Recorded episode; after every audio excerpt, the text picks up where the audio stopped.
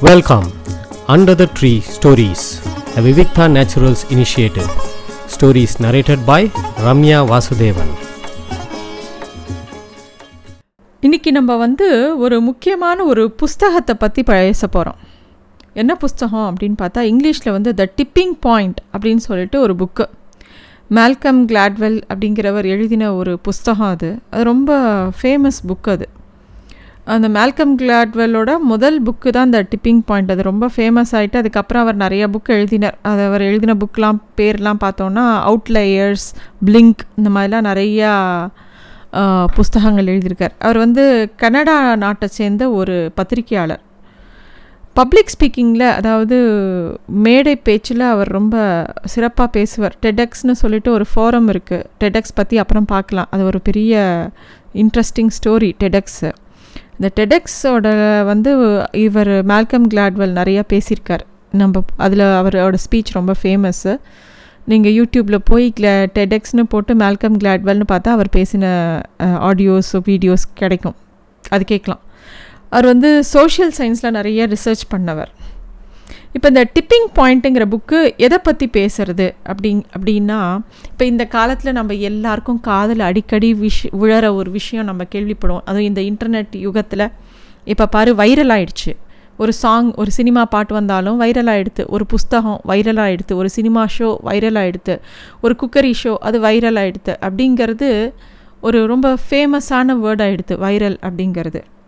ஆனால் ஒரு பிஸ்னஸ்னு எடுத்துக்கும் போது ஒரு வியாபாரம் ஒரு புதுசாக ஒருத்தங்க வியாபாரம் ஆரம்பிக்கிறாங்க. இப்போ புதுசாக இந்த ஸ்டார்ட் அப்பு ஆந்த்ரப்பர்னர்ஷிப் அப்படிலாம் சொல்கிறாங்க இல்லையா?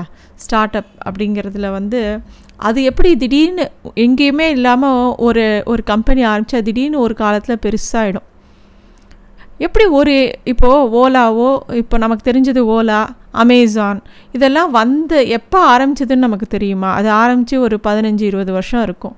ஆனால் அது திடீர்னு ஒரு சமயம்தான் எல்லாருக்குமே அதை பற்றி தெரிய வரும். இன்னும் ஒரு நல்ல எக்ஸாம்பிள் சொல்லணுன்னா ஃபேஸ்புக் ஃபேஸ்புக்கு எத்தனை பேருக்கு ஆரம்ப காலத்தில் ரொம்ப தெரியும். கொஞ்சம் பேருக்கு தான் தெரியும். அப்புறம் போக போக ஒரு ஸ்டேஜில் எல்லாரும் ஃபேஸ்புக் அக்கௌண்ட் வச்சுருப்பாங்க. அந்த ஃபேஸ்புக்கே நல்லா வந்துட்டு இருக்கும்போது திடீர்னு இன்னொன்று இன்ஸ்டாகிராம்னு ஒன்று வந்து வந்தது. இத்தனை நாள் வரைக்கும் இன்ஸ்டாகிராம் பற்றியே கவலைப்படாதவங்க டூ தௌசண்ட் டுவெல்லுக்கு அப்புறம் இன்ஸ்டாகிராமை யூஸ் பண்ண ஆரம்பிச்சிட்டாங்க. இப்போ ஃபேஸ்புக்கை விட ஜாஸ்தி இன்ஸ்டாகிராம் தான் யூஸ் பண்ணுறாங்க யங்ஸ்டர்ஸ் எதனால்? எப்படி ஒரு விஷயம் வந்து ஒரு குறிப்பிட்ட அளவு தாண்டின உடனே அது அப்படியே வெடித்து ஃபேமஸ் ஆகிடுது அதுதான் வந்து அது எப்படி அது பேர் தான் அந்த டிப்பிங் பாயிண்ட்டுங்கிறது எந்த ஒரு இடத்துல இருந்து ஒரு விஷயம் ரொம்ப பெருசாகுதோ அதோ அதாவது ஃபிசிக்ஸில் சொல்லணுன்னா இப்போ நம்ம வந்து ஒரு வெயிட் வைக்கிறோம் ஒரு இதில். பேலன்ஸ் ஆகி நிற்கும் அது கூட சே அது அதுக்கு மேலே ஒரு இறகையோ ஒரு சின்ன ஒரு பஞ்சு வச்சா கூட அது கீழே அப்படியே கவுந்து விழுந்துடும் அது அந்த ஒரு பாயிண்ட் எங்கே அந்த அடுத்த வெயிட்டை தாங்கோதோ அது பேர் டிப்பிங் பாயிண்ட்டுன்னு சொல்லுவாங்க. அது மாதிரி தான் ஒரு ஐடியாவில் கூட ஒரு வியாபாரத்தில் கூட ஒரு இடம் வரைக்கும் தான் ஒரு ஆள் கஷ்டப்பட்டு வேலை பண்ணி அந்த இடத்த வரைக்கும் வரணும். அது வந்ததுக்கப்புறம் அதுவே அவனை வேறு இடத்துக்கு கொண்டு போகும். அதுக்கு வந்து மூணு முக்கியமான விஷயம் தேவைன்னு சொல்கிறாங்க அந்த மாதிரி ஒரு விஷயம் பெருசாகிறதுக்கு மூணு முக்கியமான பாயிண்ட் சொல்கிறாங்க இந்த புக்கில் அதாவது என்ன சொல்கிறாங்கன்னா ஃபஸ்ட்டு பாயிண்ட்டு உன்னோட ஐடியா வந்து அந்த டிப்பிங் பாயிண்ட் வர வரைக்கும் தான் கஷ்டம். அதுக்கப்புறம் அது அப்படியே ஃபயர் மாதிரி நெருப்பு மாதிரி பரவுமா. அது ந நல்லபடியாக ஆயிடுத்துனா அதாவது அந்த டிப்பிங் பாயிண்ட்டை ரீச் பண்ணதுக்கப்புறம் அது நெருப்பு மாதிரி பரவும். ரெண்டாவது மூணு விதமான மக்கள் தான் இந்த உன்னோட ஐடியாவை டிப்பிங் பாயிண்ட் வரைக்கும் எடுத்துகிட்டு போகிறதுக்கு உதவி பண்ணுவாங்க. ஒரு பிஸ்னஸ் ஆரம்பிக்கிற அதுக்கெலாம் நம்ம எக்ஸாம்பிள் சொல்லுவோம். பார்க்கலாம் ஒன்று ஒன்றா முதல்ல இந்த மூணு பாயிண்ட்டை சொல்கிறேன் ஒன்று வந்து உன் ஐடியா வந்து டிப்பிங் பாயிண்ட் ரீச் பண்ண அப்புறம் அது நெருப்பு மாதிரி ப பரவும். ரெண்டாவது வந்து மூணு விதமான people three kind of people தான் இந்த ஐடியா சாதாரண ஐடியாவாக இருக்கிற ஒரு விஷயத்தை இந்த டிப்பிங் பாயிண்ட்டுங்கிற அளவுக்கு அதாவது அந்த டிப்பிங் பாயிண்ட்டுக்கு மேலே கம்ப்ளீட்டாக வெற்றி தான் பயங்கரமாக ஸ்ப்ரெட் ஆகிடும் அந்த ஐடியா அது வரைக்கும் கொண்டு போகிறதுக்கு மூணு விதமான பீப்புள் தேவைப்பட்டது. மூணாவது பாயிண்ட் வந்து அந்த ஐடியாவோட பசைத்தன்மை அப்படின்னு சொல்கிறாங்க ஸ்டிக்கினஸ் அதாவது எல்லாருக்கும் நிறைய ஐடியா வரும். எல்லா ஐடியாவும் ஒர்க் அவுட் ஆகுமானா ஒர்க் அவுட் ஆகாது. சில இது மட்டும்தான் சக்ஸஸ் ஆகும் சில இது சக்ஸஸ் ஆகாது.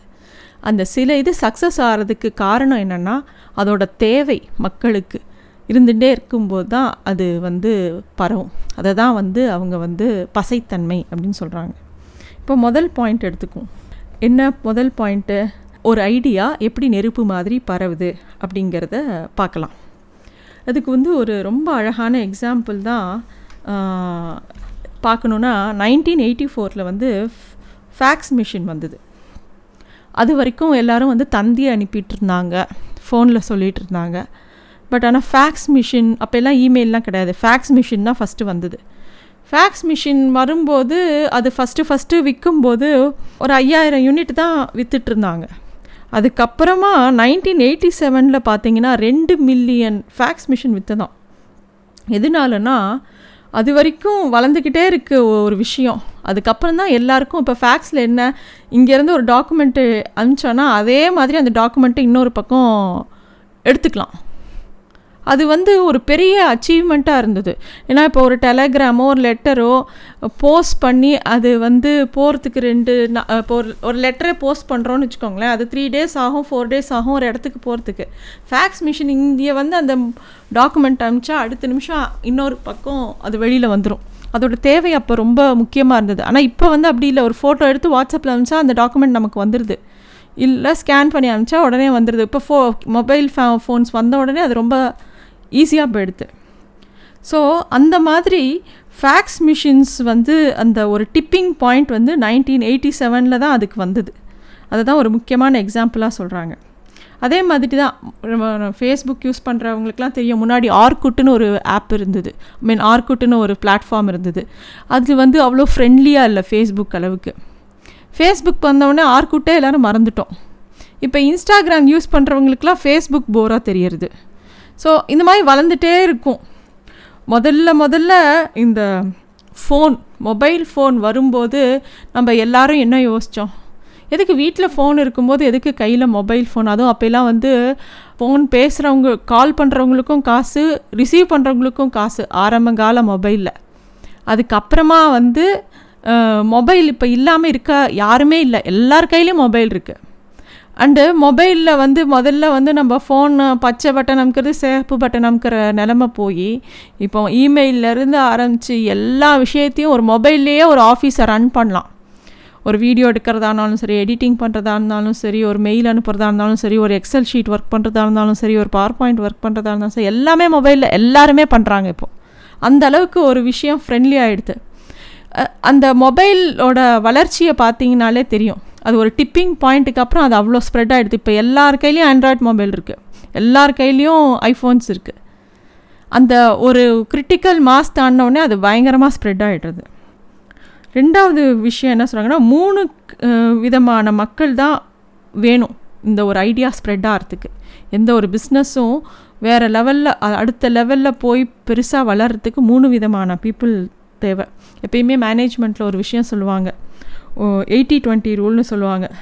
அதாவது உன்னோட கம்பெனியில் இருக்கக்கூடிய இருபது பர்சன்ட் பீப்புள் தான் எண்பது பர்சன்ட் சேல்ஸை நடத்துவாங்க அப்படிங்கிறது தான் மேனேஜ்மெண்ட் ரூல் இந்த மூணு விதமான பீப்புள் யாருன்னா ஃபஸ்ட்டு வந்து கனெக்டர்ஸ் அப்படின்னு சொல்கிறாங்க செகண்ட் வந்து சேல்ஸ்மேன் மூணாவது மேவன்ஸ் கனெக்டர்ஸ் யாருன்னா இந்த கனெக்டர்ஸ் தான் உன்னோட பொருளை வந்து நல் உன்னோட பொருளையோ ஒரு சர்வீஸையோ நல்லா இருக்குது அப்படின்னு சொல்லிட்டு நிறையா பேர்கிட்ட கொண்டு போவாங்க. அவங்க வந்து அவங்களுக்கு வந்து எல்லார்கிட்டேயும் கனெக்ட் இருக்கும். இது நல்லா இருக்கும் இது வேணால் ட்ரை பண்ணி பாருங்களேன் அப்படின்னு சொல்கிறவங்க இந்த கனெக்டர்ஸாக இருப்பாங்க. அடுத்தது வந்து சேல்ஸ்மேன் இந்த கனெக்டர்ஸுங்கிறது எப்பயுமே வந்து செல்லிங்கில் ஒரு தம் ரூல் இருக்குது நான் சொல்கிறது எல்லாமே ரொம்ப மேனேஜ்மெண்ட்டாக இருக்கலாம். பட் நீங்கள் உத்து சுற்றி இருக்கிற விஷயங்களை கவனிச்சிங்கன்னா நிறைய விஷயம் நீங்கள் பார்க்கலாம். அதெல்லாம் நம்ம நிறைய விஷயம் பார்ப்போம். இதுதான் அதுன்னு நமக்கு தெரிஞ்சிருக்காது. அவ்வளோதான் இந்த கனெக்டர்ஸுங்கிறவங்க அப்படி தான் ஒரு விஷயத்தை வந்து அறிமுகப்படுத்துவாங்க எல்லாருக்குமே. அவங்க தான் கனெக்டர்ஸ் சேல்ஸ்மேன் வந்து இந்த விஷயத்தை பற்றி இன்னும் விரிவாக பேசுவாங்க. அண்டு அந்த ஐடியா எவ்வளோ நல்லா இருக்குது இந்த பொருள் எவ்வளோ தேவை அப்படின்னு அடுத்த லெவலில் சொல்லுவாங்க. இந்த மேவன்ஸ் அப்படிங்கிறவங்கலாம் இவங்க சொல்கிறத தான் நிறைய பேர் மேஜர் பீப்புள் கேட்பாங்க. ஸோ இந்த மாதிரி தான் மூணு விதமான பீப்புள் நம்ம ரியல் லைஃப்பில் சொல்லணுன்னா இப்போது ஒரு நல்ல ஒரு மசாலா பவுடர் இருக்குது அப்படின்னு சொன்னால் அந்த மசாலா பவுடர் நல்லா இருக்குது அப்படின்னு சொல்லிவிட்டு உங்கள் ஃப்ளாட்டில் நீங்கள் பக்கத்து வீட்டுக்கு ரெக்கமெண்ட் பண்ணுறது பேர் கனெக்டர்ஸ் எங்க நான் யூஸ் பண்ணேங்க ரொம்ப நல்லா இருக்கு நீங்களும் யூஸ் பண்ணி பாருங்கள் அப்படின்னு சொன்ன உங்கள் ஃப்ரெண்டு நீங்கள் வாங்குறத பார்த்துட்டு ஓ இவ சொன்னால் நல்லா இருக்குமேன்னு வாங்குறது வந்து கனெக்டர்ஸு சேல்ஸ்மேன் வந்து நீங்களே போய் இது நல்லா இருக்கும் அவங்க வாங்கியிருக்காங்க இது நான் இது இது வாங்கினா இதெல்லாம் பெனிஃபிட்ஸ்ன்னு சொல்லி இன்னும் நாலு பேருக்கு நீங்கள் வந்து விற்கிறது வந்து சேல்ஸ்மேன் மேவன்ஸுங்கிறது யாருன்னா இப்போ டிவியில் வர வெங்கடேஷ் பட் வந்து இந்த பொரி நல்லாயிருக்கும் இதை போட்டிங்கன்னா இந்த சாப்பாடு சூப்பராக இருக்குங்க டேஸ்ட்டாக இருக்குங்க அப்படின்ன உடனே அடுத்த நிமிஷமே எக்கச்சக்க பேர் வாங்குவாங்க. ஸோ இந்த மூணு ப்ராசஸில் க்ராஸ் பண்ணும்போது தான் ஒரு பொருளோ ஒரு சர்வீஸோ நிறைய அந்த டிப்பிங் பாயிண்ட்டை நோக்கி போகும். சரி மூணாவது பாயிண்ட் ஸ்டிக்கினஸ் ஃபேக்டர் அப்படின்னு ஒன்று சொல்கிறாங்க ஸ்டிக்கினஸ்னால் என்ன? அப்படின்னா நான் பசைத்தன்மைன்னு சொன்னேன். அதாவது எத்தனை பேர் பெரிய பெரிய ஆள் உன்னோட ப்ராடக்டை நல்லா இருக்குன்னு சொன்னாலும் இப்போ பூஸ்ட்டுக்கு கபில் தேவோ டெண்டுல்கரோ வந்தால் கூட பூஸ்ட்டு நல்லா இருந்தால் தான் பூஸ்ட்டு விற்கும் அது மாதிரி உன்னோட பொருளோட நம்பகத்தன்மையும் அதோட குவாலிட்டியும் நல்லா இருந்தால் தான் பொருளாக இருக்கட்டும் உன்னோட சர்வீஸாக இருக்கட்டும் நல்லா இருந்தால் தான் அது ரொம்ப நாள் ஒரு இண்டஸ்ட்ரியில் நிற்கும் அது அதுக்கு பேர் தான் ஸ்டிக்கினஸ் ஃபேக்டர் அப்படின்னு சொல்கிறாங்க இதுக்கு நிறைய எக்ஸாம்பிள் இருக்குது முத முதல்ல மேகி நம்ம இந்தியாவுக்கு வரும்போது மேகியில் அந்த மசாலா பேக்கெட் கிடையாது. வெறும் மேகி மட்டும்தான் வந்தது. அதை வந்து யாரும் ரொம்ப விரும்பலை. அப்புறமா தான் அவங்க இந்தியன் டேஸ்ட் பார்த்தாங்க. இப்போ வெளிநாட்டிலலாம் எல்லா சாப்பாடும் பிளாண்டாக இருக்கும். பிளாண்டானா உப்பு காரமே இருக்காது. அவங்க அப்புறமா வேணும்னா ஆட் பண்ணிப்பாங்க. சமைச்சப்புறம் ஆட் பண்ணிப்பாங்க உப்பு. நம்ம ஊரில் சமைக்கும் போதே உப்பு ஆட் பண்ணணும். சமைக்கும் போதே காரம் ஆட் பண்ணணும். நீங்கள் பீட்சாலாம் கூட பார்த்தீங்கன்னா அப்புறமா உப்பு இது ஃப்ளேக்ஸு கா இந்த ஃப்ளேக்ஸ்லாம் போடுவாங்க. நமக்கு அப்படி பழக்கம் கிடையாது. நமக்கு சமைக்கும் போதே உப்பும் காரமும் கரெக்டாக அளவாக பக்குவமாக சேர்க்கணும். நம்ம இந்தியன் ஃபுட்டுக்கு அதுதான் பேஸு அதுக்கப்புறம் தான் அந்த மேகியில் அந்த சாஷியை வச்சான். அதுக்கப்புறம் அது மேகி சூப்பர் ஹிட் ஆகிடுது அது ஒரு விஷயம். இப்போ கூட பார்த்தீங்கன்னா அந்த கெல்லாக்ஸ் இது வைக்கிறாங்க இல்லையா கார்ன்ஃப்ளேக்ஸு இந்த வெளிநாட்டுக்கு போயிட்டு வந்தவங்களுக்கு வேணால் அந்த ஸ்வீட் அந்த ஃபுட்டு பிடிக்கும். ஆனால் நம்ம ஊரில் காலையில் எழுந்தோடனே இட்லி இட்லி சட்னி இட்லி தோசை சாப்பிட்டா தான் பிடிக்கும். இந்த கெல்லாக்ஸ் ஏன் நம்ம ஊரில் பெருசாக சக்ஸஸ் ஆகலைன்னா கெல்லாக்ஸ் வந்து அந்த சீரியல்லாம் வந்து நல்லா சில் மில்கில் போட்டு சாப்பிட்டா தான் அதோட டேஸ்ட் என்ஹான்ஸ் ஆகும். நம்ம வந்து காலையில் எழுந்தோம்னா நல்லா சூடாக பால் குடிக்கிறவங்க சூடாக எந்த ஒரு விஷயமும் சூடாக சாப்பிட்ற பழக்கம் உடையவங்க நம்ம ஊர் மக்கள். ஸோ அது வந்து வெளிநாட்டில் வியாபாரம் ஆகிற அளவுக்கு இங்கே வியாபாரம் ஆகலை. நான் இங்கே அது ஃபெயில் ஆகிடுச்சுன்னு சொல்ல மாட்டேன். பட் அங்கே அளவுக்கு இங்கே சக்ஸஸ்ஃபுல்லாக இல்லை.